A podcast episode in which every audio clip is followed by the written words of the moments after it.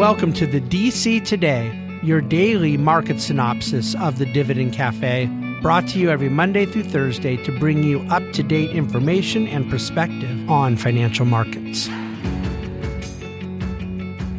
Well, hello, and welcome to the Monday edition of DC Today. Uh, the month of July has come to an end. I will have some kind of month closing numbers in tomorrow's DC Today. We generally know the markets did quite well. Uh, there actually was some uh, beginning of the month downside volatility, but really it's been quite a good ride ever since that CPI number came and earnings season began. Uh, and on both fronts, kind of adding to the combined theme of inflation going away, some light at the end of the tunnel for when the Fed will quit acting silly, and the um, earnings environment looking reasonably sanguine. Therefore, uh, adding to the notion of a soft landing thesis or or perhaps skirting away from some of the the economic distress that that could come from this tightening cycle. All of those thoughts are kind of mixed in some form of a stew uh, that have provided some market bullishness. Not just uh, late July, although it, it, it was sort of um, added to in in July, but really the whole year that different phases, ebbs and flows, that's kind of the underlying bullish case. And a lot of those things came to a head in July. Um, I was on CNBC earlier today. The link is in the dctoday.com talking about dividend growth, talking about our views of, of big tech valuations, and just talking through a couple specific names, financials, sectors. Uh, so it's uh, worth watching if you're interested. But the Dividend Cafe on Friday, I am doing a second part to it um, because I do believe that the subject is that big. And we got a lot of feedback from Friday's Dividend Cafe about it helping people to understand bonds a little better, under, more particularly credit, which is a more specific category of bonds. And then, and beyond bonds, you know, credit in, includes more than just securitized debt instruments where bonds can be sold as a security to the to the investing public but even bank loans and all sorts of other debt instruments that exist in society that help feed our capital markets and and economic activity and and I hope that the dividend cafe Friday you got a chance to check out to kind of understand where we're looking at credit uh, in the context of understanding the economy we're in. I'm going to add a little second part to that uh, likely this week. Um, the Dow today was up 100 points, but it was pretty much, you know, flat, down 20, up 20, like all day. And in the last second of the day, and I don't mean the last 20 minutes, I mean the last 20 seconds, it spiked up 100 points. And so you usually, in that case, have a trade that's being held.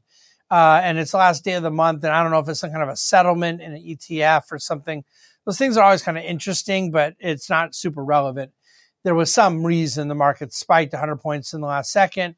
So the Dow was up a quarter of a percentage point today. The S&P was up about 15 basis points. The Nasdaq up 21 basis points.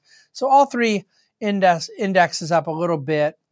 Um, I do believe, and this was part of Dividend Cafe's message on Friday, but the number one economic story to me right now is with all the Fed tightening, and with um, a reasonably unimpressive environment for economic growth, but nevertheless not an economic contractionary environment, just a kind of low, slow growth environment, how credit tightening has not done more damage. And my theory that maybe, just maybe, enough money was borrowed and terms, favorable terms secured and, and, and maturities extended uh, refinancings performed, whether it's bank loans or certainly residential mortgages. We know a ton of that happened, perhaps even commercial, uh, but definitely in the bond market and in the levered bank loan market, where there just simply aren't a lot of maturities right now. So, therefore, this dramatically higher rate environment has not done the damage to earnings. It's not done the damage to liquidity that it otherwise would have been expected to do. So that seems to me to be the kind of free ride that the Fed has gotten out of this tightening cycle. and perhaps helps explain why economic conditions haven't weakened more. Uh, the profits haven't dropped a ton, and um, the soft landing camp has kind of held in there the way it has. Speaking of those corporate profits, we're now halfway through earnings season from Q2 results, and we're tracking to show year over year profit growth down about 6.4%, revenues flat on the year. So that's a, a point, I guess, that I would make. It, let's say this ends up being near the trough, you know, and I talked about this before about late October earnings. Um, it is, excuse me, late uh, October of 2021 being the peak, and perhaps late October of 22 being the trough. As far as far as what that uh, profit expectation trend was, and you know, you're not talking about a significant drawdown. Now, earnings contracted, and 6.4 percent year over year in a market up over 20 percent. That's a lot of valuation or multiple expansion to make that math pencil, but I gotta say it isn't that bad uh, relative to an S uh, excuse me a federal funds rate going from zero percent to to five and a quarter, and so you do have uh, earnings environment that is surprising people and forward guidance that looks pretty good and and so forth. So that's really the state of affairs right now. The 10 year bond yield today closed at 3.96%. The top performing sector on the day was energy, it was up 2%. Uh, you did get um, oil prices up to 81.83, so almost $82.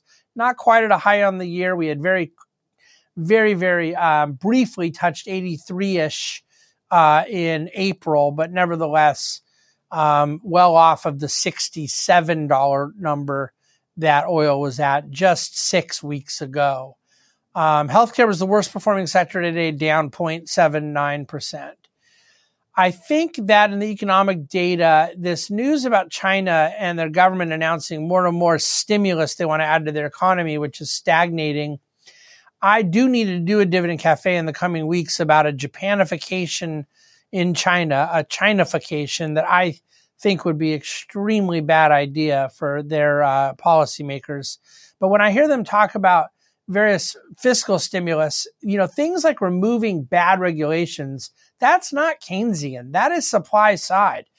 Like, I'm not talking about government stimulus in a negative when we talk about the government stimulating the economy by removing bad impediments, high tax, high regulation, high burdens of entry.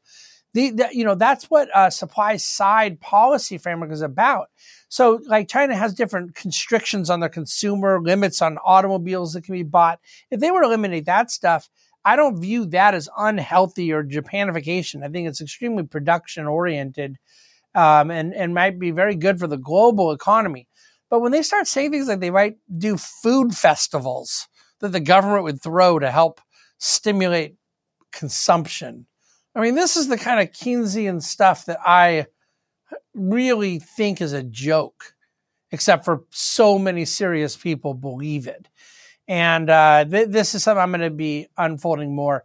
And, and, I mean unfolding in Dividend Cafe, where I'm going to try to explain it in a way that everyone will understand. And do, Dividend Cafe has that intended uh, mandate to really try to make things as simple and understandable as possible. On a more complex level, I do have a plan to write a white paper and a bit more academic of a treatment on um, balance sheet recession, some of Richard Koo's famous work on the kind of macroeconomic holy grail of Japan and the Japanification story that now has multiple countries involved in the narrative.